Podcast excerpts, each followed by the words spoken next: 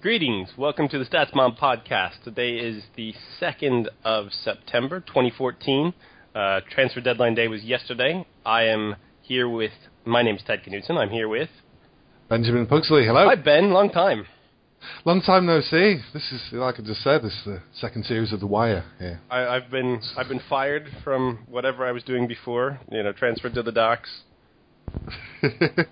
yeah, it's, this isn't really going to be. It feels a little. Are, are we a only little bit talking? like are we only talking about the Greek league today? I think that's going to turn a lot We're going to talk about the Greek league. We're going to talk about the like, the decaying of old kind of economies and you know the breaking of the unions. It's going to be fantastic. no, what this we're is actually going to talk about today is transfers, and we'll talk a little bit about the summer analytics in the middle of it, um, a little bit of hockey stuff, a little bit of football stuff, whatever, and then we're going to wrap up with what we've learned in the first three weeks of the Premier League.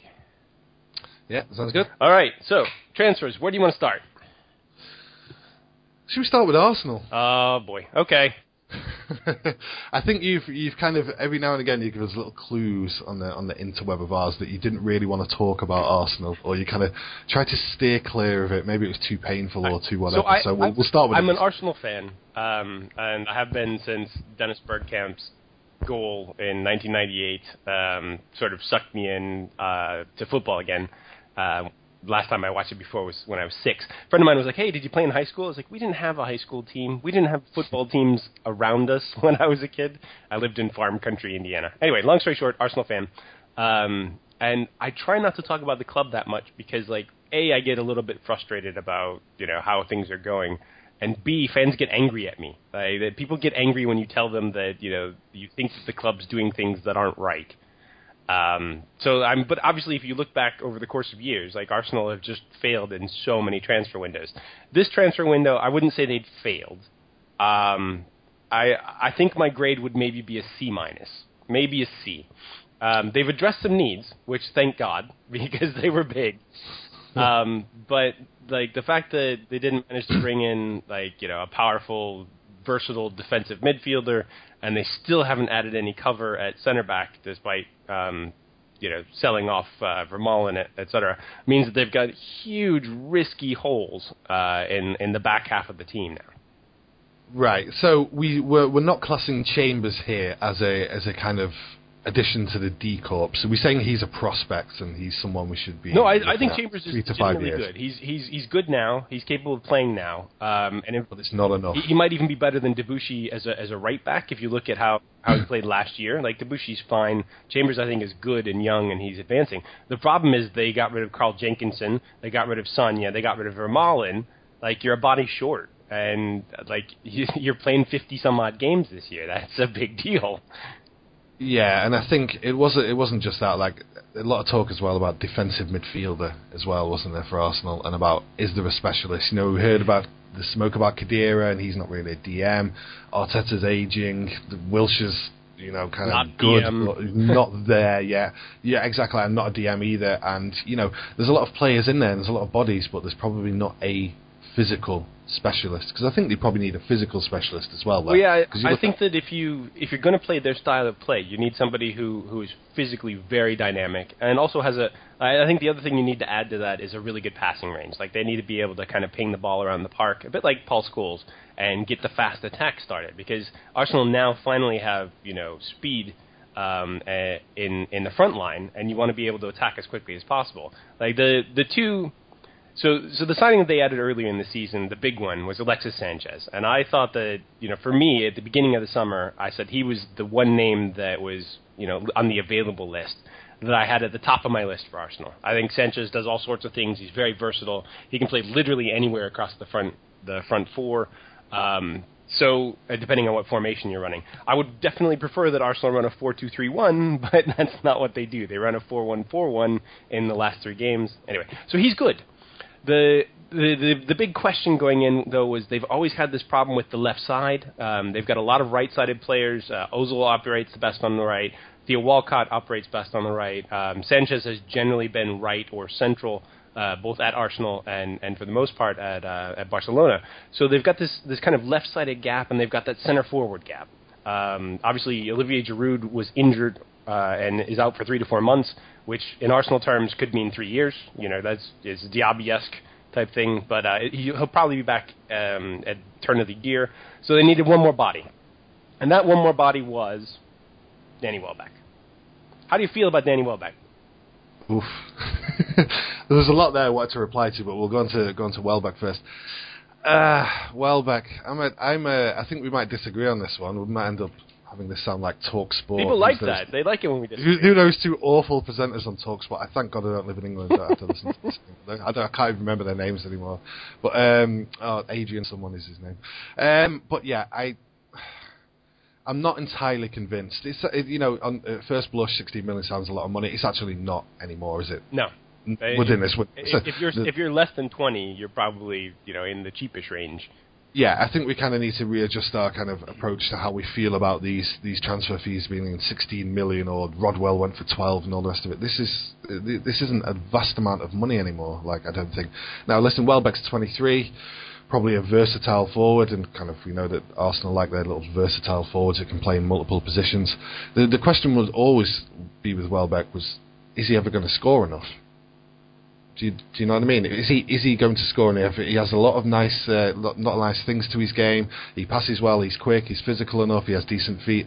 Is he actually going to score enough for what Arsenal need? Because they probably need another centre forward, not a another utility forward. Right. I mean that's that's fair, but like, it's it's a bit it's tricky to evaluate guys who don't generally play in a particular position, right? Um, when Welbeck has played in the center forward, he's been pretty good. He's he's over a goal a game, uh, or not a goal a game, but uh, a goal every two games, so 0.5 um, uh, MPG 90.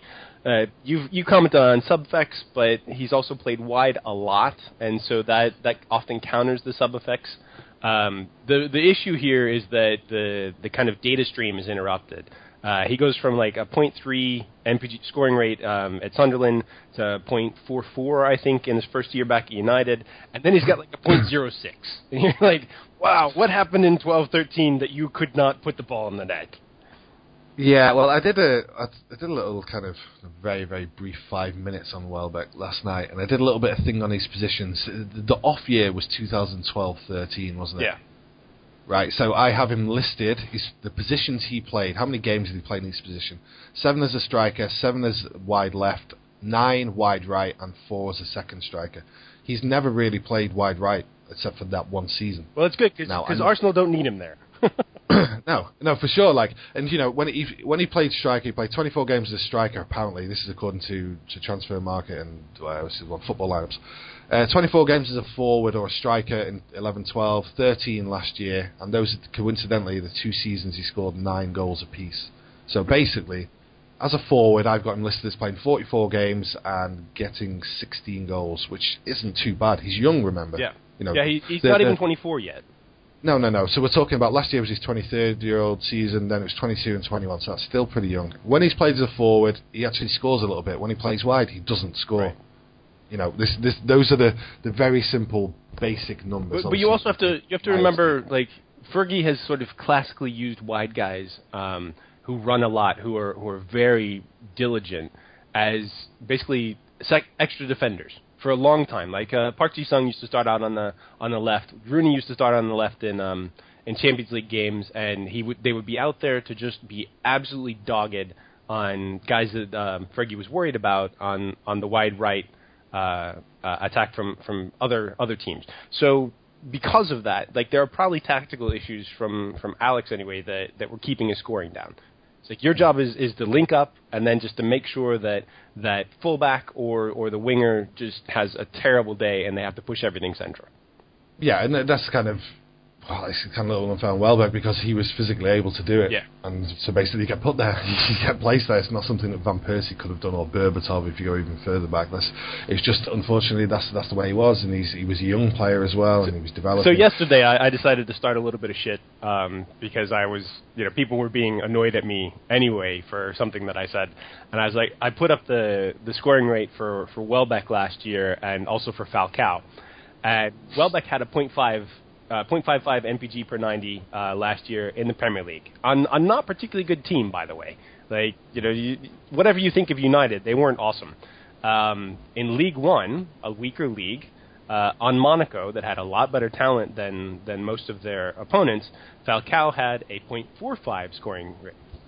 And so, you know, just I just put that out there. No, no additional data. Obviously, you should be looking at many seasons of data and have better um, interpretation of it. But I just thought that it would be fun to see people's reaction to that. And Yeah. you know, Yeah, kind of- You know, that started a torrent of abuse, and I'm like, oh, fine. That's that's what I asked for.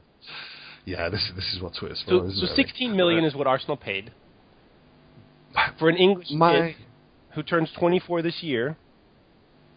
Are we okay with this? It it depends, and I'm going to ask you a question here. It's like if if Welbeck is the is the answer, like like kind of what was the question? Is he going to be bought here as a left forward, as a kind of you know because like you you said before in your little blurb about Arsenal, about Arsenal have that kind of hole in the in the kind of left forward kind of shape. If he's been bought for there, I'm not entirely sure uh, how much you're going to get out of him in terms of whether it be goals or creation or or anything else. If you play him as a forward, I think. I think there might actually be a player there. I, but I think that he has been purchased right now as because Giroud is injured until Yeah. probably January as the primary option at center forward. I, th- I think so. And if he's been bought as a centre forward, my next question would be: Does he shoot enough? Well, that's the big question. Um, and my answer to that would be Arsenal forwards are going to get a lot of shots. They, they, they can't help but get a lot of shots. If your link up play is good, um, you will just inherently get a lot of balls played to you. Uh, Welbeck is probably one of the fastest players in the Premier League. Uh, he doesn't necessarily get to use it that often, but my goodness, I saw there was a sprint the other day where he started probably 20 yards behind um, the the rest of the attack, and they were on the break, and he just he caught up and passed everybody. You're like, wow, that was really fast. Arsenal need that guy. They haven't really had many of those guys, and when Theo's injured, they don't have anybody. Like Sanchez is, is a, one that could work, but if you look at their their attacking midfielders like Cazorla and Ramsey and Ozil and I mean, basically their entire team is capable of playing good through balls. Like that, that's kind of what they're they're brought up with. And so having somebody who can run onto these and, and be the guy who plays off the last man, I think he's going to get a ton of chances, and a lot of his chances are going to be really good quality. Yeah, I, I kind of hope he. I kind of hope he does. Like I said to you, I think he does have some some physical attributes, and he's quick enough, and he has good enough feet, and he seems to, you know, pretty intelligent in link up play. My my worry with him was, and it's not too much money either, was just basically does he shoot enough? And it's a muddled picture because he's played so many different positions. Yeah, I, I agree with that. So it's, a, it's, a hard it's analysis. Very difficult. So- it is a hard analysis, but I think it's I think it's probably a decent gamble. You're talking 23. uh, You can fill in for Giroud when Giroud isn't here. Hopefully, he can be better than Giroud. He can also play left. He can play just off the striker, play multiple positions, which Wenger is kind of known to like. You know, his, the squad is littered with these players that can play multiple positions. But you know, I think will Arsenal fans kind of feel a little bit underwhelmed. You know, I see I saw some Arsenal fans yesterday comparing this to the Sturridge signing that Liverpool No, did. we're not there. And I'm not sure. No, I don't think so. If you if you look at what about that Sturridge- later, like I, I'm going to Yeah. be realistic on this one. yeah, just just to just to quickly, in case people don't know, Sturridge was Sturridge was lights out wherever he played, whether it be Man City or whether it be Chelsea or whether it be Bolton. In limited minutes, he was generating over five shots a game from age 18 all the way through to 22. Liverpool snapped him up, and he just continued that kind of form. Welbeck is shooting about 2.8, 2.9 times a game. Yeah, so it, Well, his, again- his shooting rate is good. It's not great. Yeah, but again, it, it- it's a muddied picture because of the, the, the kind of different positions and because of his, you know, he's he's basically able to play in multiple positions. Well, and, and also realize that you know he he he doesn't have a big ego, or at least he hasn't displayed it. You know, he's part of that Manchester United program that that always had huge stars around him. So he was never going to be a primary option for the most part, and his stats look like he's a secondary option. If you look at Sanchez in Barcelona, like his stats look like a secondary option, but you know he's lucky enough to play with the world's greatest players on in attack, and obviously that fueled some amazing stuff. Uh, Sanchez is great, no question. So Right. let, let me. So Welbeck is English. He's 23. He went for 16 million. He had a scoring rate of 0.55 last year. It's all good. Uh, Manchester City last year bought a 23-year-old kid with a scoring rate of uh, 0.43. Uh, better, better shot generation, I would say. Probably, possibly a little more versatile. But they paid like 24 million for him. And how good is Stevan Jovetic this year? Yeah, he's. He, I think he will end up being very good. In very limited minutes last year, I was really quite impressed with He, Jovetic. he, Every he now and looked again, amazing, and people would be like, "Oh, it looked like he was crap." Man, you're you're seeing a different player than I did. Every time that he was on the pitch, you're like, "Wow, he's he's electric." yeah, for certain for certain games, I was able to find from you know dangerous and dark corners of the internet and be able to watch those games back from Man City games. I used to track things called like a zone entry: who's taking the ball into the final third, who's passing the ball into the final third, who's successful in doing it. And I always remember there was one game. I think it was when he came on against Chelsea when Man City got beat.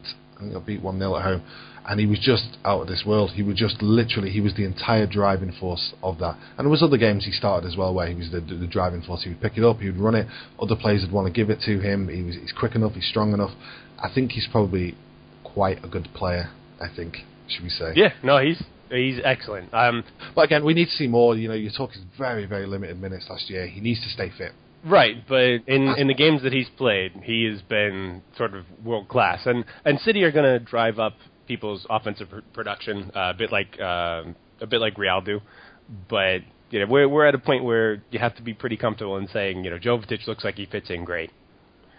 Yeah, I think so. And you know, part, I wonder how much, you know, how much, how many factors went into Negredo sale yesterday. I think a lot of it was family actually. But you know, I kind of wonder that Jovetic actually starting the season well and showing well and going all the way back into pre-season may well have just made the, the sale of Negredo a little bit easier for, for Man City to handle. Sure. All right. So let, let's let's sort of segue into City. Um, Arsenal. Arsenal did okay, but they, they once again left big gaps. Um, they they addressed half of their needs, I think, is how I put it. Yeah, I don't think Arsenal was enough. I think as regards to City, I think City are a very strange one. I think it looks like it's a lot to do with continuity and they've kind of added depth. So you, you signed Sagna, you signed uh, Uh, Fernando. How old is Fernando? Fernando is 26 or God. Somewhere around there. Yeah. Okay. Don't don't quote me on No, that. it's It's around that. Uh, Caballero, who I think is actually excellent and, and an underrated goalkeeper. You signed him for a good price. Uh, let's see. Who else we got? Uh, sold Rodwell. Oh, signed Frank. Ha ha ha. ha. Um, uh, Mangala for a, an incredible price. And that looks like about it. You got some kids. Yeah, it is. You know, and it it looks a lot like depth, like Caballero's competition. Sagna is the the needed competition for Zabaleta, who played 90% of the league minutes last year for Man City, No, which is way too much. Let me just. No, I know. this weekend's game. I know, and I, and I wanted to, I wanted to touch on this. When they signed Sagna, I was, I, I think you and I would have agreed that he's too old, is not quite what they needed. The contract was too long, the wage was too high. You could just go on and absolutely on. Basically, on on Saturday when Man City got beat by Stoke, Sagna looked like what what happens when you play a game of five aside and you're one man short, so you have to call around friends who you don't really know. Right, and you don't really know, and you don't know how good they are, and they turn up, and you're like, "Are you any good?" And they're like, "Yeah, yeah, I'm really good." And then they play, and you're like, "No, you're not very good." Th- This is We're this is my gonna have to entire carry you. experience with five aside, uh, so you know I, I I won't take it personally. No, but that, that that's kind of that's kind of what it looked like. He just looked like the square peg, and obviously some of that is systems and getting used to it and getting up to speed and match fitness and all the rest of it. But He can't he can't run like Zabaleta. He can't. He doesn't have the legs anymore. Uh, he doesn't have the passing. Yeah. It, was- it was it was it was literally the, the the simple ability to, to give a pass and keep a pass in w- with the three areas of the field: the defensive third, middle third, and attacking third. That was the biggest drop off for me. It wasn't so much that he didn't have the physicality because very few do. It was just the, the the actual passing range, and you were like, my god, this is this is not good. but aside aside from that game, like you know, C- City absolutely destroyed Liverpool, um, and you know they they had a great side last year. Their, all of their metrics look amazing. It's shocking how good their defense was. I, I'm people don't respect that, but in five years of Premier League, uh, they have the lowest shots against um, in a season. So it doesn't, you know, Mourinho's comeback that wasn't it. Um, all of the good teams, even Mancio, didn't have this this level of shots against. No, it, yeah, it's right. I remember you seeing there. We kind of inserted this into the into the Man City preview on StatsBomb. There was there was other things as well. There's uh, every now and again I track a wild stat, and one of it was zone time. How much time did Man City spend their defensive zone? You do this for the entire league. You look at how many shots against they conceded. That was the lowest as well. So it wasn't just that Man City were preventing teams from getting into their defensive third. Even when those teams were in the defensive third, Man City was still the best team in the league. Yeah. Uh, Basically shutting it down, breaking up the ball, clearing the crosses, clearing the three balls. They, they were the best at that. now. super they were very good. Uh, and one thing was. that I, I noticed about them that I've been meaning to do a piece on, like City are always interesting because they play a different system than than everybody else in the league, and it's it's a fairly subtle system. You don't necessarily notice what's going on, but they've got this midfield triangle rotation. that makes it almost impossible for other teams to to do anything with the ball uh, or to get it off of them because their guys are really good with the ball, and they they basically they set up one guy comes, another guy runs, and they just look for these different sets of passes and different sets of movements until they eventually they move the defense around a number of times. They bring guys out, and then they create space in, in behind. Like it's so rare, and I don't know like if it if you have to be hyper skilled in order to do that, or if it's just a really special wrinkle that Pellegrini has brought. But it's it's Yeah, it's, it, it is an interesting system. It's almost like they have those two wide players that both play their off wings, which is where it's a right footer plays you know, on the left side and all this. And what they do is they drift inside and drift deep and create that like that rotating triangle that he talks about. And then if you add the two fullbacks pushing up higher on the pitch as well to that kind of rotation. It's just a whirl and a, a, kind of swirl of movement, which is very, very difficult to kind of shut down when, when Man City kind of camp around other teams' boxes. And and, and also like the the defenders are, are capable of operating on islands. Like Fernandinho and Fernando, both you know super physical. They're not going to get taken off the ball. Obviously, Yaya is the biggest player in the league, basically and and then you know the the, the guys in in the defense itself, like the two center backs, are also like they're going to make some mistakes, but they're generally pretty good. Now, Kompany, I'm I'm still like every the more I see of Vinny, the less I think that he's like the world beater, and the more I think that he's he's sort of the the second later phase of uh, of Rio Ferdinand after he had the back problems. You're like he can have good games, but there are times when he just looks completely outclassed now.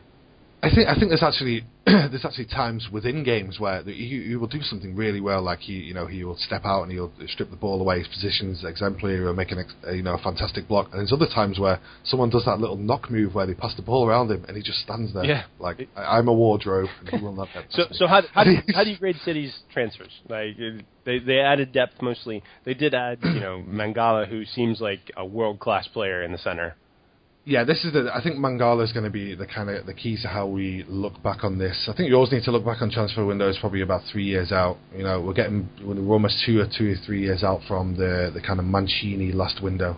Um, you know where we had Nastasic and we had Sinclair brought in and all the rest of it, and there's only really Richard Wright left of that actual transfer window. Right. So you know this one this one to those with City. I, I, don't really like Sagna as a as a kind of option. I guess it's cheap and it's depth and yada yada. Caballero should be a very good one. Fernando offers you kind of some flexibility of playing three midfield, and he is a true looks like a true defensive midfielder and a kind of breaker up of uh, opposition attacks. And you know, it, looks like for City they, have actually just gone for continuity and just tried to add a few little depth pieces, a few, a bit more squad depth, and basically Mangala is the jewel. But I'm not sure how long it will take Mangala. He's 23. We may well see the best of him in three years rather than straight away. My only concern with City is age. Like that squad age keeps creeping up. Um, at, yeah. they, they look, and they keep renewing guys who are who are not young but yeah. have, have, good performances. So you know, like two, three years down the road, you're going to wind up. We'll, we'll talk about the other side of Manchester next, but you're going to wind up in a in a situation where if guys fall off, you're yeah, you got a lot of wasted wages there.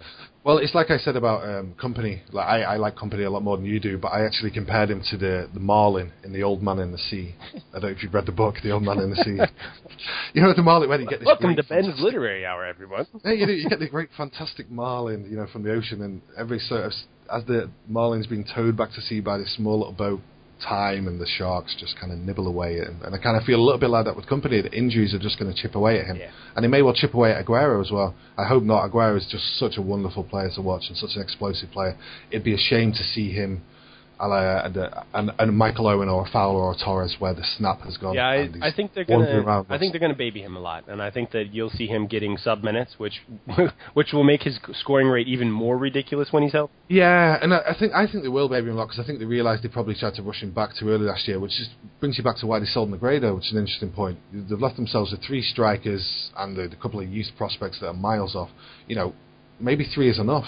But if one of those gets injured, you're left with only two. I do kind of wonder whether there might be a little bit of a tweak of a formation with either Touré or Silva going centrally and higher than we actually see them at the moment. Yeah, it's, it I don't really know. Happen. There's also a, a, kid that you guys have the, that was amazing in preseasons. You're waiting for a work, work permit on that um, you'll probably bring through for like cup games. He, yeah, that that Kele, if people don't know him, Kelechi Iheanacho, I think is his name. But he was he was 17 playing in preseason and looked looks very very accomplished. He turns 18 on the 6th of October which is when he can actually sign a pro contract. Yeah, he, didn't. He didn't That- look out of place in those preseason City teams, which at that age is kind of shocking. So, yeah, it- give me yeah, a grade. exactly. What, what do we feel about City? Give me a grade.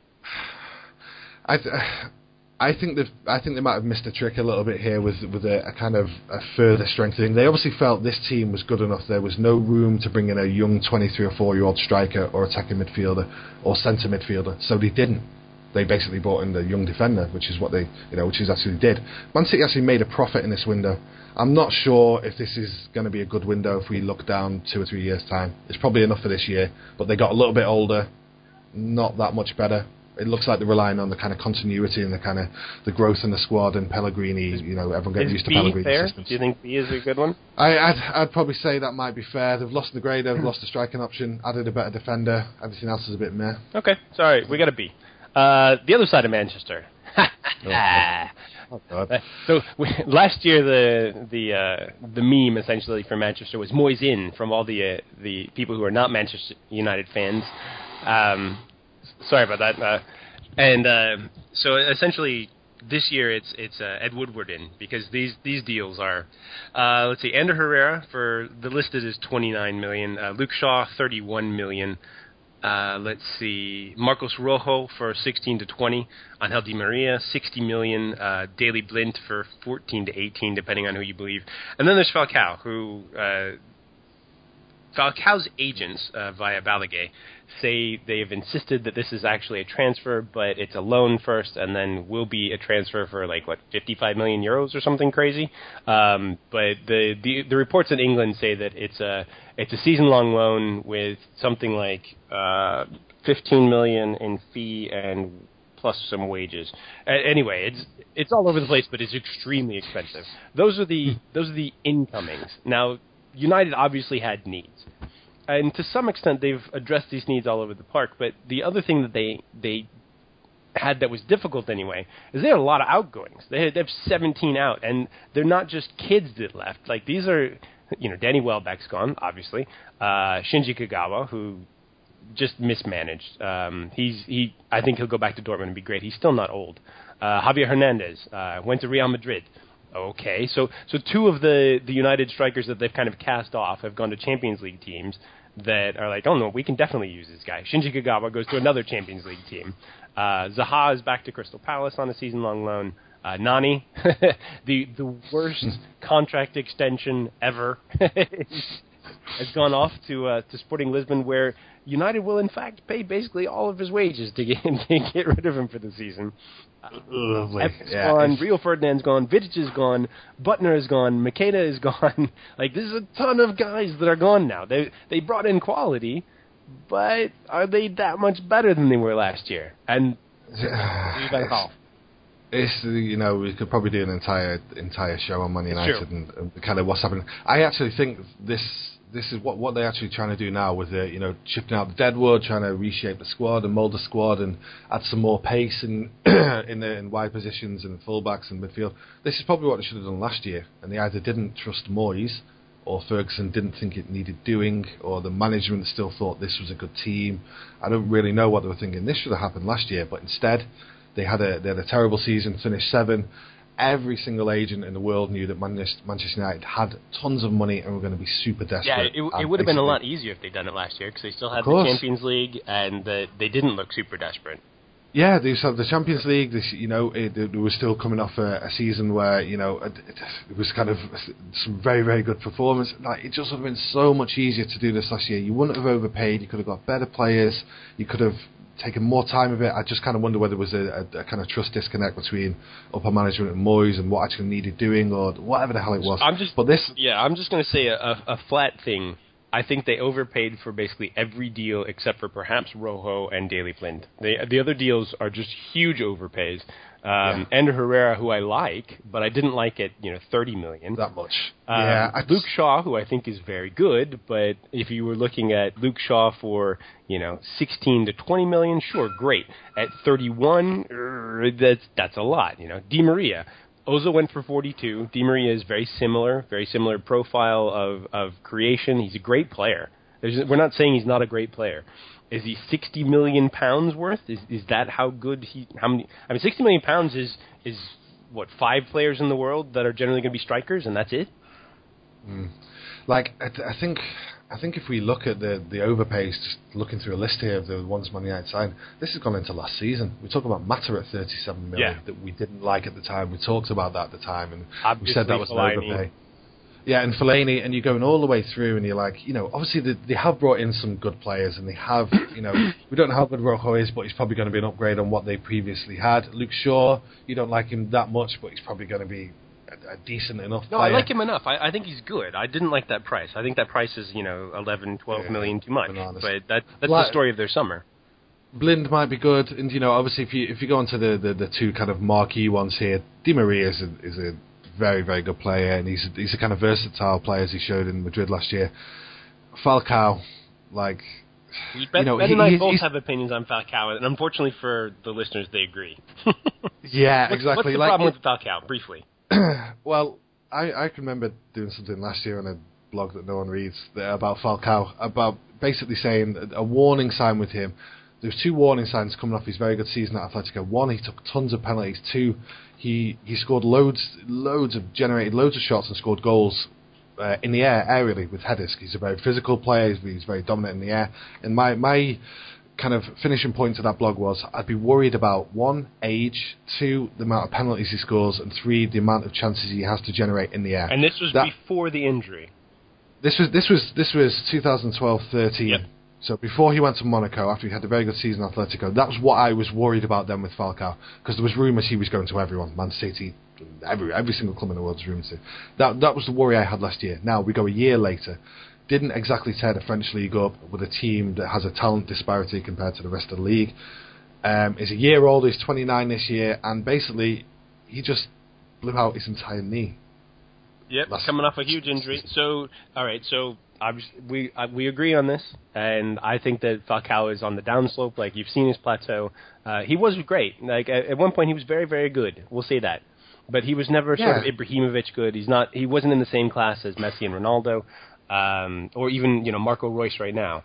Uh, so, all right, here, here's a prop wager for you. Even up, Falcao, Danny Welbeck. Who's going to have more goals in the league this season from this point forward? Oof.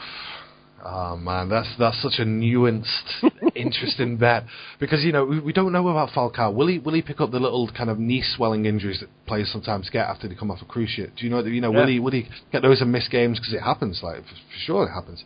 I would probably say oh god, I would probably say Falcao because and before people say oh you actually like Falcao, I think he might yet have one good season left in him. I'm not saying he's terrible now like by any stretch of imagination. My concern with Falcao is one, what you're paying him. Two, if that is a permanent deal, you are talking about a four-year contract, Yeah. and that might be a four-year contract from next year, by the way, not from this year. So that could be a four-year contract from his age 29 to 30 year old season onwards, which is just absolutely No, bananas. y- exactly. Uh, you know, with with that profile, we're we're going to assume that his age is what it says it is, as opposed to the rumors from when he was getting ready to move that said he might have been two to three years older.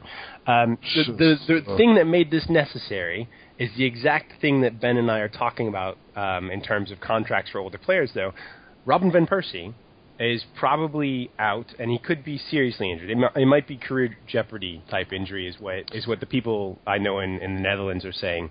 Um, essentially, he's he's injured again. He played in the World Cup, like it was a gamble, and he's got to undergo surgery. It looks like you know could be four months, could be six months, could be he might not play much anymore. Uh, that's you know again this is rumor, but this is it's also he's definitely out, and he so you know when they bought him, they bought him for what 24 million. Um, obviously, his wage package is going to be massive. It was his last big contract, and he was absolutely great for one season. People are like, well, he won us the league in that year. Like, okay, fine. And the other three years or four years or however long his contract is, you're paying essentially what uh, 12 million pounds in wages every single year that he can't play. And that's that's the gamble that you're looking at. Now, United are lucky enough that they have like a gazillion dollars, and their their um, commercial is, is great. But you have to be really careful as any other normal team in signing players to these deals. Yeah, like Van Persie was another one I didn't massively like. I wrote something I think when he scored 11 goals in 10 his first 10 games for Man United or something like that, where I basically said I don't like the deal. One because if you look at his history, he's just always injured, apart from his last season at Arsenal. He, he, had, he had three good seasons total, um, Yeah. and that was it. And that's all he got. Yeah. And that's it. He had a season probably about 23 or 24. He stayed relatively healthy. Then his last season at Arsenal, super healthy, knocked the lights out. The, the best 28 year old season in Premier League history, I think it was. First year at Man United, knocked the lights off. Everyone's like, oh, he's fit. He's going to stay fit and healthy. Look, it's a new Van Persie. Actually, it's not a new Van Persie. And you're paying him 250 grand a week. And he's going to be possibly injury prone for the remainder of his, his kind of contract, you know. And if these rumours are true that his knee is a knee is in a right mess, then that's just unfortunate. The thing about Falcao, if we kind of roll this back to Falcao, if it's a one year loan and it's going to total at about 15 million sterling to do with wages and fees and all the rest of it, is this a worthwhile gamble? Do you think if it gets them near what they where they want? Well, I mean, the the biggest problem is that they're not going to get into the Champions League. I, I, You think you think even even with what they've done and what they could still possibly do in January because it could get even more desperate. You never know. It could get worse before it gets better. You don't think this is anywhere near enough? I think they'll get better, but the problem is like they're just they're in a hole right now, and you know that that whole like the the Champions League competition in the Premier League this year is the most competitive thing that you'll ever see. It's it is absolutely unbelievable how many teams are good, the managers are better, the talent depth is there, and unfortunately they've started out with a soft schedule.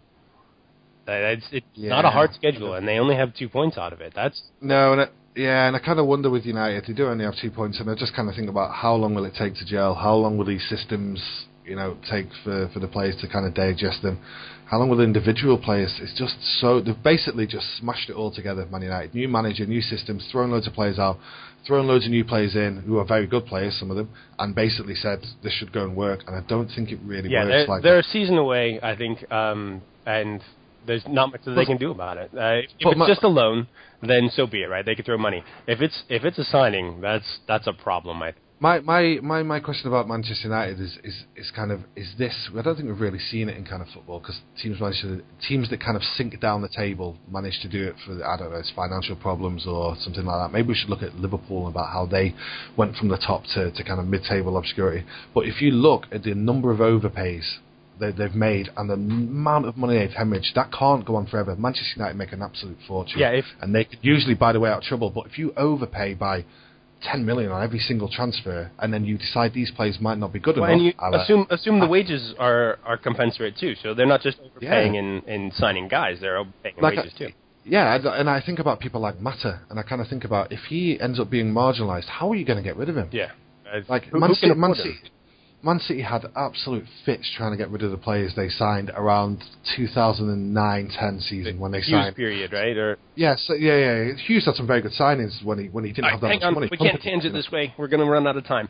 Um, uh, Chelsea. This one won't take long. We got Chelsea, um, Fabregas in, uh, Filipe Luis in, uh, Drogba kind of back in, and Loic Remy in. So that's that's a that's a good set of ends. Uh, Remy provides. Oh, and Diego Costa, who is just, Oop.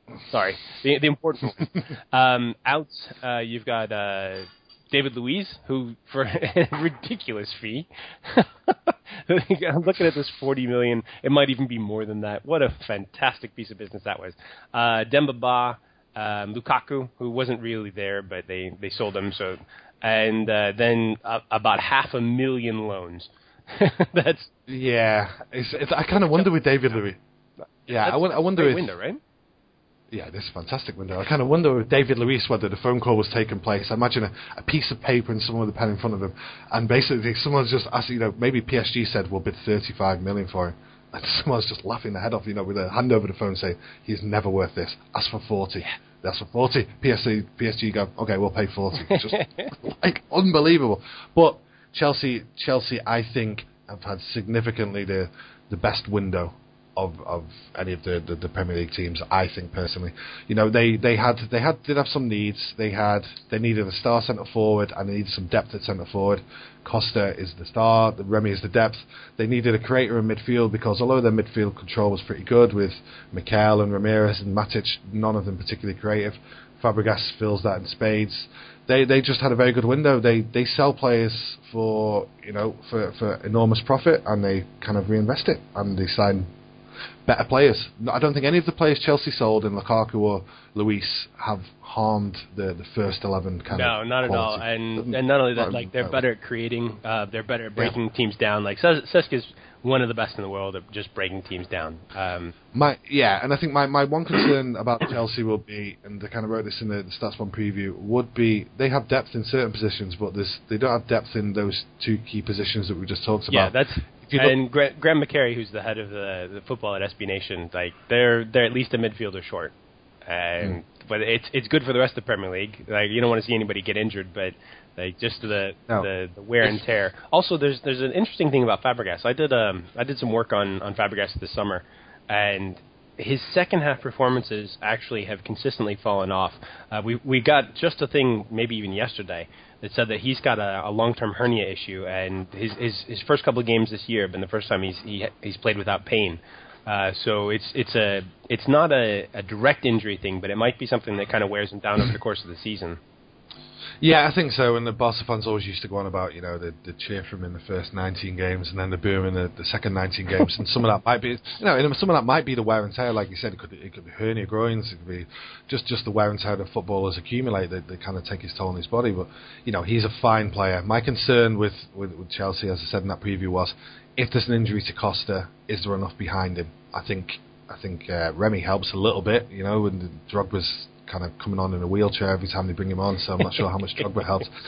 And um, but you know, I think Fabregas actually might be the the key one because Chelsea kind of survived without a centre forward last year for long spells.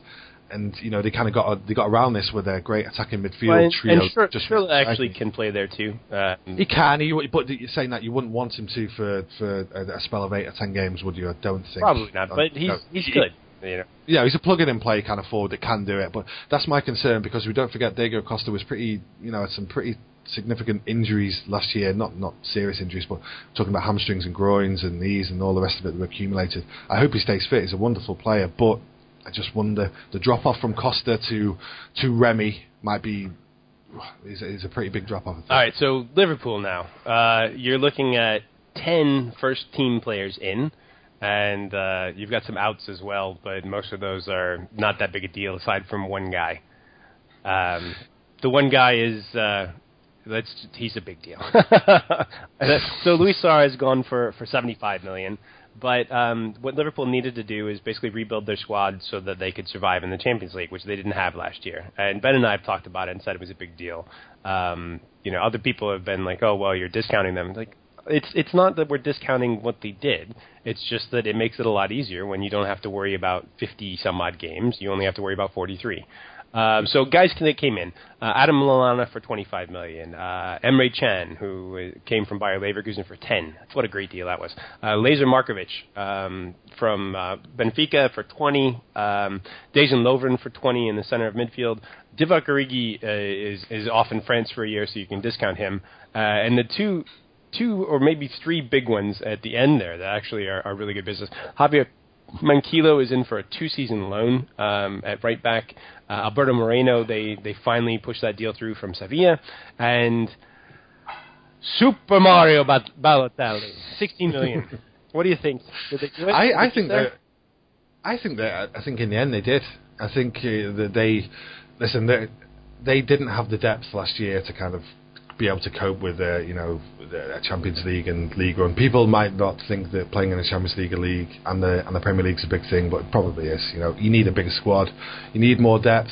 In, you, you will accumulate more injuries. These things kind of happen. I think they've turned the Suarez money into some pretty good players. Like it's almost like this this Liverpool transfer window is two tiered. It's like the early ones. If you look at the kind of the early ones, which is Lambert, Lallana, and maybe you Can include Lovren and that, but maybe not. Maybe it's can. And afterwards, it's just a, basically gone and got speedy fullbacks. They went and got Balotelli. They went and got uh, Origi. They went and got Markovic as well. They literally signed a little bit of Premier League know-how and Lallana and Lambert and um, obviously Lovren, which is, might be the big piece for Liverpool. That the that big whole team, piece, that whole team is kind of a a tribute to the fact that attacking at pace is most likely to score you goals in in football. Uh, it's it's a huge thing uh, in the analytics community that that Colin I think was the first to, to write about. But attacking at speed is is absolutely massive in, in creating goals. And if you watch them against Spurs uh, this weekend, my God, were they fast! Like Spurs are a good team. They just just shredded them. They were so quick. It is, and they, they did shred them. Like I was expecting a little bit more from them when they played City. Actually, I know City's a pretty tough gig, especially if you're playing them in Manchester and all it. But I expected a little bit more in, in that, and in the end, Coutinho and um, Coutinho and Sterling both got hooked. You know, but their their, their attacking play. They will ruin, even without Suarez, they will still have enough pace and enough attacking verve and systems to kind of ruin the, the kind of weaker teams. Not that I think Tottenham are a particular weaker team, I just don't think that Pochettino's got that team set yet. Yeah, how he you- actually, they're not there yet. wants to set it up. No, they're not. And I'm not saying that I don't think Liverpool are there yet Nope. in, in terms of acclimatising players and getting the systems right and seeing what happens. I just worry about centre midfield. Is there is there kind of enough there? They were trying to sell. Um, the Brazilian, and you couldn't get find a home for him. Gerrard's Gerrard's just going to steadily from now on, and probably has been for a few seasons already, kind of go downhill. I just wonder if it's enough. Would he play Can in midfield? Is that going to be enough? We'll, I don't know. we'll find out. They, they they have a lot of good parts. Um, whether they control the center of midfield against good teams is a big question. Um, you know, they my my big thing about Liverpool is they've been playing a system that is kind of inherently unstable. It allows them to score a lot of goals, but they give up a lot too. Uh, yeah, uh, against against City, who are an elite attacking team, who who are also a, an elite defensive team. You know, it showed against uh, Spurs, who who will eventually be an elite defensive team, but aren't there yet. Um, you know, they their their speed of attack just you know pushed them through. They, Spurs had some good chances in the in the first half, and then they just kind of fell off. Their their attacking play isn't ready yet. But against Chelsea, um, you know, even maybe against Arsenal with with the pace, but Arsenal have the same weakness. They don't have they don't control the midfield as well as they should either. Um, so what do you what, what grade do you give Liverpool here? I, I think they've done really well. I think they've they may have overpaid a little bit on some of the, the whether it be Lallana and the, the Lovren ones, but I think they've they turned the Suarez money into into some very very good bets and some speedy I forwards, think some that's a, a really good summer. Uh, people would be like, Yeah, "Oh, they did what Spurs did." Look, Spurs are Spurs have a lot of depth and a lot of talent too. Uh, Yeah. They had manager issues last year. The manager, one manager, literally blew himself up. He he, he made it so that he he wouldn't be around anymore. Uh, and then he got a huge deal when he left uh, and went to Russia. Uh, the other man, yeah. Always, always a temporary thing. So Quick word on Balotelli. Hit miss. None. Meh. it's it's a good gamble. Like if if Rodgers can get him involved and and keep him interested, like 16 million for Balotelli, his his projected stats, he's not old, and if he's interested, he is the most physically talented forward that I've seen in recent times. Um, yeah, Yeah. I mean, he- he's not Messi. Messi has a different set of talents, but Balotelli is tall. He's wicked fast. He sees the field well. He's he's very capable of passing. And you bring up the the Aguero assist to to win the league. Like people forget that he he's the one that saw that, and he was the one that that just put the perfect weighted ball out there. Um, and he, he can definitely be a shot monster. Like that front three of if you have Sterling wide or Markovic once he gets settled in. So Sterling, uh, Sturridge, and Balotelli. I, I, nobody in the league wants to face that. No, it is. It's, it's speedy, it's physical, and all the rest of it. I, I think you hit on a key point with Balotelli there. It's keeping him interested. It's not that he'll be interested immediately, because he is. He will be interested now. He will be motivated now. It's the actual keeping him going, Well, being able to over a period of time, and that's that seems to be the difficult thing with with Inter and Man City and AC Milan. When he goes there at the start, absolutely fine. It's the trying to maintain his focus and his interest. Yeah, well, I mean, the, the it's it's what Mario wants to do, really. I mean, at the end of the day, if Mario decides that that he wants to to be interested, and you know he's getting to play Champions League football and competing for the Premier League, like you know, if if that motivates him, or just you know treating him like an adult and and saying, hey, you know, this is how we need you to behave, and please, you know, just be with us. We want you to be part of this. Like he knows that this is one of those chances. Like in Milan, he wasn't even playing in in Champions League this year. Yeah, uh, I, I don't know. I, I really like Mario. Um, you know, the stories behind it, and the, what he's overcome. I, I I think that he can be an absolutely ridiculous footballer, and you know, if if he is, Liverpool are set because my goodness, that attack is awesome. Yeah. It's just about if he puts it all together and, and how much he's able to put it all together. So it's But a yeah, it's a good window. Like good. the, I think the this year I, we we don't we're not going to have time to talk about the lesser teams, but even teams like um, Hull did well. Southampton did okay in rebuilding, um, not great, but they they sold really well. Spurs basically didn't sign anybody, so we can't say nice things about them. um, West Ham, surprisingly, West Ham just like they had a I think they spent uh, ended up spending about thirty million, and they just dramatically improved their team. And it looks like a lot of those guys are what I would call um, kind of uh, analytic signings. like they look good. So the the Premier League, I think, definitely added in quality. There's a ton of money. Oh my God, so much money. So um, one of the things that we wanted to, to talk about briefly was kind of the summer in analytics. Um, football right now is in a spot where it's very it's at the very beginning of kind of the analytics movement. But um, coming from Ben and I both follow American slash Canadian sports quite a bit, and coming from that type of area, we've seen these type of things happen before. What happened this summer in Canada with the hockey bloggers was crazy. Like, can you fill people in, Ben? Yeah, I can. Basically, for for a long time, for, for longer than we've seen this in football, probably stretching back to around 2007 8 might have been the the hockey analytics explosion. They called it the behind the net era, which is, in case anyone doesn't know, is Gabe Desjardins started a, a website called Behind the Net, tracking all kinds of statistics from a from a live public feed, which the NHL kind of put out. That was the start of it, and ever since then, we've had bloggers using that kind of feed and basically writing about the sport, dissecting it, what's important, what's not important, what's what's to do with luck, what's to do with skill, and basically they've been growing and growing. It's enormously grown in the last couple of years, and basically this summer, some of the guys just got picked off, and as soon as one got picked off, it was like dominoes. Tons of absolutely tons of them got picked off. The most famous one was uh, a guy called Kyle Dubas, who was a young general manager in one of the youth leagues in, in Canada, and he was hired as not just a consultant or not just uh, an analytics guy. He was hired as the assistant GM of the Toronto Maple Leafs, the most famous kind of hockey club in the world. Most famous hockey club, of but also like famously sort of anti-analytics. yeah, and that's what it was. Last- There was a very famous kind of piece written last year by a guy called Sean McIndoe. I think it was on Grantland actually. And the Toronto Maple Leafs front management a year ago were famously anti-analytics. We don't believe in it. We have a budget for analytics. We've never used it because everyone we've interviewed, you know, we didn't buy into their system. We thought it was rubbish. You know, we don't we don't believe in analytics or luck and PDO. We don't believe in all this. Toronto Maple Leafs basically were the poster boy going into last season and about what would happen would their would their shooting pen percentage regress No. because they made the playoffs the previous They year? they, they Would started the season ten and four. Yep, they started ten and four, and a guy called Sean McIndoe wrote this. Toronto Maple Leafs will be the example about do analytics work. Toronto Maple Leafs front office they said we don't believe in analytics. We will carry on winning. We will carry on riding this high shooting percentage, and we will make the playoffs. And that looked like it was going to happen until the last 15 games of the season, where their shooting percentage and save percentage just started reverting to the mean, Yeah. and they lost. I think it was mad. I think they lost like last seven games or something. Yeah, it like caught that. up to them. Not, not only did they not continue their hot start, but they they continued to the point that they they nosedived completely out of the playoffs. Yeah, and and the, the, the Toronto Maple Leafs were this great, huge test case. The, all, all this kind of stuff was written about them. The front, manage, front management hated analytics, and basically, Toronto Maple Leafs disastrously didn't make the playoffs, and they essentially tore the thing down. They hired a new president, and they basically decided to hire an analytics team. This this guy's uh, Kyle Dubas is the assistant GM, and not only that, they went and closed the best.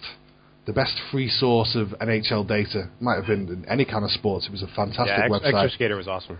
Had all kinds of data you could query, a million different things, but also live visualize some of these things as well, like uh, projected kind of you know win probability and kind of how our teams were out shooting each other. And basically, Toronto Maple Leafs went to that guy called Darryl Metcalf and hired him and shut his site down. And it's a bit of a loss for the analytics community, but.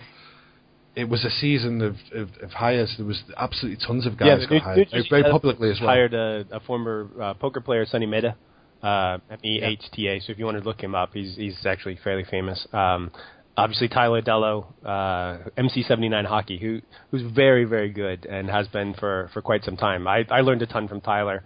Um, still talk to Gabe Desjardins occasionally online. He's he's busy doing other things. It's funny. Gabe Gabe posted a, a pic, an image of the traffic to his site, and uh, he he had an arrow pointing. He's like, and this is when I stopped caring and took another job. And then this huge takeoff immediately afterwards. he's like, yeah, that's pretty ironic, but obviously It- he's doing fine. Yeah, no, he's doing but fine. Eric I think T's, he's Eric T's the other one who. Uh, he's he's he's another one who got picked up full time and the kind of you know without knowing too much of their situation and not wanting to kind of dig too deep, deep into it. He was hired part time. Now I think Eric T has a pretty good career as well, so I kind of wonder how much he wanted to give up that. But he's been hired by an unknown team. MC79 was the kind of the most famous analytics guy. He could be he could be very cutting on Twitter. He would go after mainstream guys and kind of show those guys up. But he's it was all about his writing in the end. It wasn't about it wasn't about how he could embarrass media No, guys. he was, he was proving fantastic. it. He was proving it Yeah, he was- again and again and again. it, it was it was it was very clear writing. It was very thorough investigations. He was he was web scraping. He was watching using a ton of video. everything. Like his his Yeah, zone yeah. entry stuff was just a big video. Uh, Eric's Eric's as well. Um, yeah, Yeah, these, it- these guys it- watched it- the game too. Um, obviously, Yeah, it, it was, and it was a change in kind of Tyler stuff as well because that that was a very new thing where he'd learned to kind of cut and paste video and where to get this video from and where to look and all the rest of it. And he'd, he'd kind of this is a guy who was a blogger and he'd been doing it for a long time, doing it for eight or nine years, a blogger, and he put all these things together and basically he was talking to the Edmonton Oilers and they decided to pick him up, which is absolutely fantastic. But there was a, there was a lot of other hires as well. yeah, it, it just it was it was basically like aliens came along and they in their in their giant spaceship sucked all of the hockey bloggers into the air, and now they've disappeared. they, They- they, work at, they work at hockey teams as opposed to being anally probed. But the the point of this um, is that at some point this will start happening in football. Yeah, I, th- I think it probably will. I think there's there's probably a subtle difference between between um, kind of hockey and football. I kind of wonder what the starting base was for some of these these hockey teams. Did they even have any kind of data or any? They probably had in-house stuff and looking at certain video. And I kind of think I wonder whether there was a subtle difference between hockey and football about the level of data football teams might already have in terms of Prozone or Opta and how much they may have the data, I but it's how you you, use um, it. Well. in, in our experiences, and and I mean, you've talked to some clubs, and Colin and I have have talked to some clubs, and at least had conversations. Um, so many of those clubs just they don't ha- they don't know what to do with the data. Um, some of them didn't even realize they had it. They they had subscriptions, and you know, they're just like, oh, well, apparently we've we've had this stuff, but we don't have it in a database. We just have it in flat files or stuff like that. and the other thing is, like in football in particular, a lot of it's not strategic. Um, the, the there are analyst teams, you know, down even to League One, a lot of, um, but a lot of that has to do with fitness. Um, you know, they're like it, Europe is very far ahead of fitness um, stuff than probably the U.S. But on the flip side, like the U.S. and Canada are way ahead on sort of data analysis across sports. So it's uh, it's more of a strategic thing. And um, what my uh, my takeaway from this is, I would encourage people that are interested to just start writing, start blogging about football, start analyzing the game, um, analyzing players, analyzing teams, what matters. You know, just if you get out there and do it, at some point in probably the next three to five years, there will be a huge amount of hires because there are a huge amount of football teams, and there won't be nearly enough people who are qualified to do the statistical analytics stuff. Yeah, I, I think that's true. I think if you, the, the kind of lesson there is in hockey that, that basically there will be more hires in hockey as well. Yeah, absolutely. Probably in the They- next they- season. They'll I be think- looking for the next set of bloggers because the, Yeah, this is the first half wave, the league basically. needs more. Yeah, I, I could look through my Twitter account. I can already see people who will probably get picked in the next year or two. You can just tell that the writings are good. But the hockey bloggers, what they did, like I said before in the little intro, they found out what was important, uh, you know, what wasn't important, how teams did these important things, how teams were winning, how teams were creating chances, and you use all kinds of different tools. Some of those are some of those are just raw data tables. Some of those are videos. Some of those are tactical kind of uh, examinations. Just basically, this is what the hockey guys were doing. You would just write how are teams doing it, how are these teams good, how are these teams bad, and if you do it often enough and well enough, this is this is basically a huge interviewing process for those hockey guys. Yeah, absolutely, and and also it's, your- not just for for working in there. Like the the media is changing too. Um, Yeah. You know, I've obviously written um, for for the Mirror. The the Guardian has has asked for us to to do more stuff with them. Um, I'm not sure if we're going to, but um, the the, the ESPN. Uh, Mike's writing for for ESPN. He wrote for uh, Mike Goodman wrote for us for a bit. Um, uh, B Sports, Alex Olshansky is there. Uh, Mike Caley is writing for the Washington Post on their fancy stat stuff. Um, yeah, and it's it's more and more and more. Uh, ESPN is, is picking up guys as well. So I, I it's it's a weird thing for me to just say, hey, encourage you to start doing data analysis in football and writing because it will pay off. But it's a bit like going to university, you know. Like you you talk to what should my major be, this or that. Like if you start doing the data analysis and, and building the tools now, like it will pay off. You can just see it so clearly. So that's that's my pay on for today. Like get to work. Yeah, I, th- I think so. If you, you basically do it, you do it in public. You you have people pick holes in it. You have you have people uh, like the work or make uh, suggestions on how to improve the work, and basically you will have a learning curve over the space of a year or two. And if you're good enough, you will you will get picked up. And some, like you say, it could be media, or it could be a club. It depends on what your kind of uh, speciality is, I guess. The, and the media what, what, stuff you, is what you're fun. saying in your writing. I, you know, I'm Yeah. I'm up over ten thousand Twitter followers now, and you know, Woo!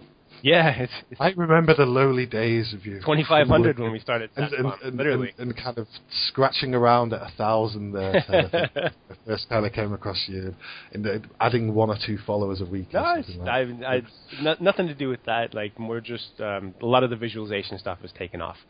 So uh, Yeah. yeah, it's it's cool though. Um, all right, so let's wrap up um, with uh, maybe five to ten minutes on what have we learned about the Premier League so far. Go ahead, start us off. Um, oh, can I be a killjoy? Can I be a killjoy? Totally. I'll, I'll be a killjoy and say it's only three games. Okay. That, that'll be my killjoy one. Um, no, my we, my we, killjoy is it's only two teams. Yeah, There are, there are really only two teams that are competing at the top this year. I, I like a number of signings. I like what, what teams have done, but it is so difficult to see anybody being better than the rampant City team and the rampant Chelsea team right now. Yeah, because the, the thing is, you, you have the, the very nice analytical kind of mind where you can project forward. And what I think most punting public or the most actual public is, they see the first three games and go, wow, look how well Villa are doing, or look how dominant Chelsea are, and all the rest of it. This is only three games. These, three games are no really different to games 21, 22, and 23, but they kind of colour our perception a little bit differently, especially with the media. The media would anointed Chelsea after they kind of went away to Burnley and won. But oh, I don't- Burnley. yeah, ex- exactly. They play two. They play two promoted sides, Down and basically, and somehow had one of those one in a thousand games where he scored two goals in the first three minutes and kind of got on top of Everton very quickly. I don't. I'm not sure what we've actually learned. I think. I think it takes some teams start quicker than others. Chelsea have added key pieces who are experienced pieces and kind of hit the ground running. Liverpool a little bit kind of patchy, struggled against Southampton, didn't do well against City, looked lights out against Tottenham, and I think they may be a little bit schizophrenic like that for the first few games of the season. they But they I play a Hibernian style too, so it yeah, you'll get Yeah. you'll get caught. Yeah, you'll get caught. But you you honestly believe already you that this is just a two two team. You don't think Liverpool can punch into that at all. I don't. Um, I, I'm, I'm saying this. I like Liverpool. I, I- I like what they're doing, but I, the the metrics right now just just say that they don't have enough control. The those other two teams are able to control the center of the park. Liverpool's the one team that can't do that, and therefore that's gonna that it will end up biting them over the course of 38 games plus Champions League games.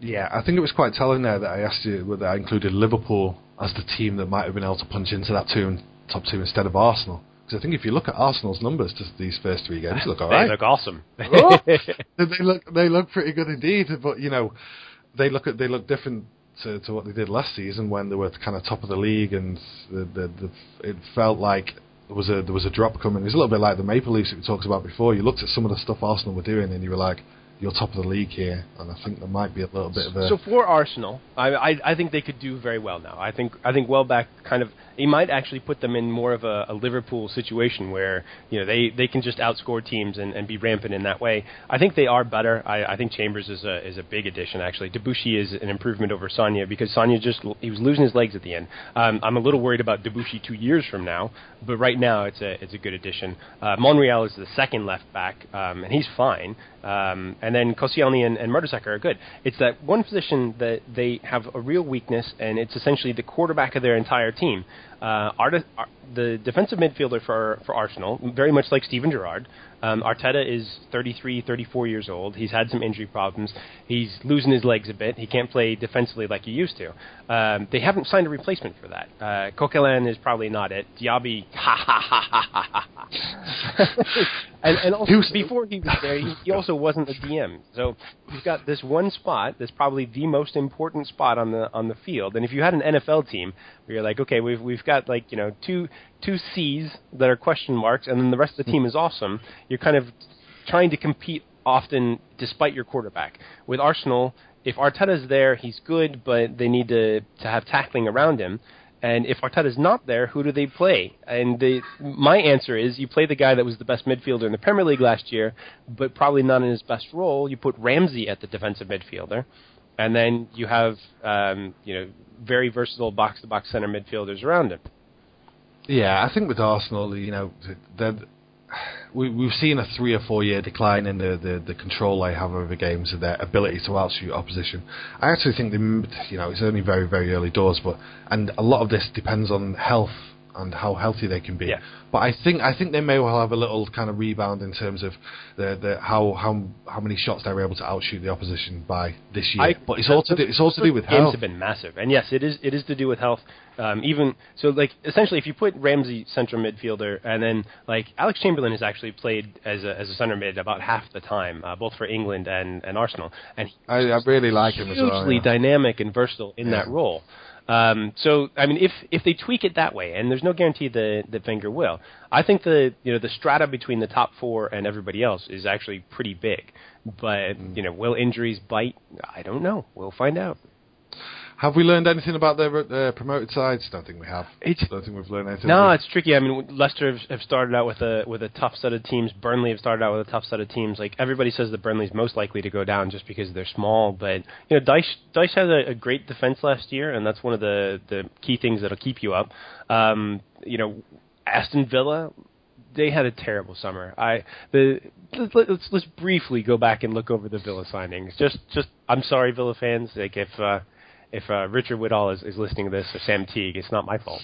Um, so Senderos, Cole, Kieran Richardson, Aly Cissokho, and Carlos Sanchez. Now, four of those were probably not good enough for their previous teams.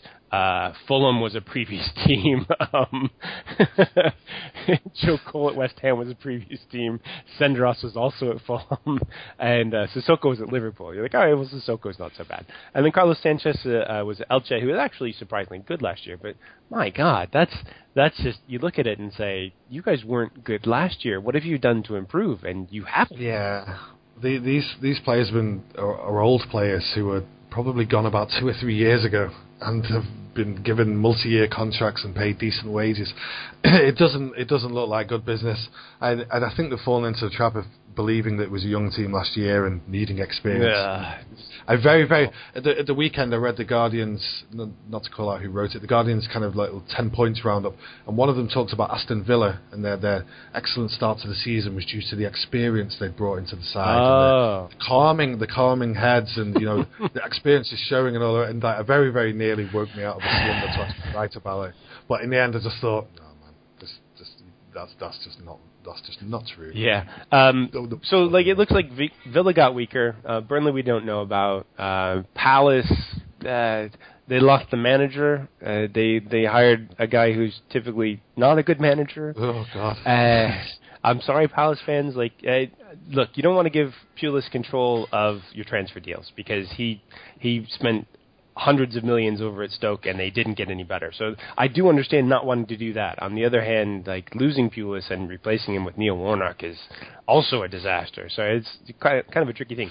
The the two so the two teams that I think have, have really gotten a lot better or you know solidified uh, that were down near the bottom is Hull and also um, West Ham. I think West Ham actually have improved quite a bit. You'd ha- also have to look at QPR and say there's too much quality there for them to go down. And then the Too many players for them to go down. and the last team, yeah, they have a million players. Uh, how do they afford it? Nobody knows. And the last team is the team that's you know sort of in first place right now. Are, are they going to maintain that? Is Swansea going to stay up there? Do you, are you feeling it for the Welsh? Um, actually, the- from the from the games of the, the small snippets I've seen them play, they actually look they actually look all right. It's, it's never going to last. There's no way. But There's absolutely no and I were talking before we started recording, and uh, and Swansea looked more like when um, Brendan Rodgers was there. Uh, they they seem like they're a bit more of possession, even though they've only had like 50.7 possession. Um, the the the worrying thing is they're not creating a ton of shots, um, and they're not you know defensively they're also not uh, they, they- they're they're kind of luck influence right now. They've ten shots a game, fourteen against. Is a little scary right now initially. Yeah, this is just some very very simple basic ones. This, the the percentage of shots on you know a team takes ten shots, three of them on target. That percentage is thirty percent. You know that's the league average. Swansea's is fifty seven percent right now. And you know, you, you talk about their their scoring percentage is, you know, the scoring percentage isn't too bad, but the save percentage is super high. The percentage of the opposition shots on target is 81%. There's a few little percentages kind of going their way. Some of that is due to the fact that they're leading in games, but you know, this it's a promising start for for Gary Monk. You know, he's he kind of shifted out some of those Spanish players. They actually look all right, and they look, they look very nice to watch, and all the rest of it. But I just they, they, they don't have enough quality. I So think. we talked about the top of the table. Who you got at the bottom? Bottom three. Any any picks? Oh, what three- from this early? We're- Um, we're not going to hold you to this. But this is the thing, if we get asked every week, and then we'll, we'll end up actually having picks every team. Like even even Man United, we could have picks to go. L- down. last year there, were- there were six. I, I looked back at my, my stuff that I wrote uh, like January fifth, and there were there were six teams that definitely looked like they could go down, um, and a seventh that I was saying that they wouldn't. So it it it looks like that. That type of stratification. I would okay, three teams. I th- I I was kind of fancying Hull as a dark horse bet if they'd have stayed in the Europa League and it had crippled them, but they didn't. No. They kind of got themselves luckily knocked out, which is probably a good thing for them. Really, a good thing. Um, I would I would go a combination of Burnley, Palace, and Leicester. That doesn't seem bad initially. I, I think I think Leicester might survive and I- I actually- like a West Ham or I will, I will qualify that. Leicester had a pretty tough start, and they do look like they, the, the very, very fundamental basics of give a pass, keep a pass, move into space to receive other passes, kind of break with speed. They look all that looks fine for Leicester. Yeah, I, But- I think they they look better than like that. That's one of those things where you watch them the first three games, particularly the the promoted teams or the new manager teams. is very tricky to to figure out. But you watch them and you're like, okay, these look like a real football team. They don't look like they're going to get you know trashed. Yeah, they do. They actually look like a Premier League side. I just kind of wonder. I always worry about promoted sides with the length of the season, the kind of grind of the season, and the the, the quality of those promoted squads because they're never going to be as good enough as the, as the other 17 who were who were in the league the year before them. And that's the that's my one concern with Leicester. I think I would have Leicester as a border as a kind of bubble team for that for that relegation. I don't really like Burnley. Wouldn't really like Palace, but it's so early. What do we know? It's three games. We know nothing. Last year, I thought there was about a five percent chance that that Palace were were going to stay up in like the end of September, October. But you know, Pulis came in, and within five games, we thought that there was like you know almost no chance they were going down. So Damn it! It's not just that. It was Sunderland again. yes, again. it's like, like Lazarus. Ben. They, they can't go down. Sunderland to get relegated. I've never. I learned after that first year. I didn't even do it last year because I thought you yeah.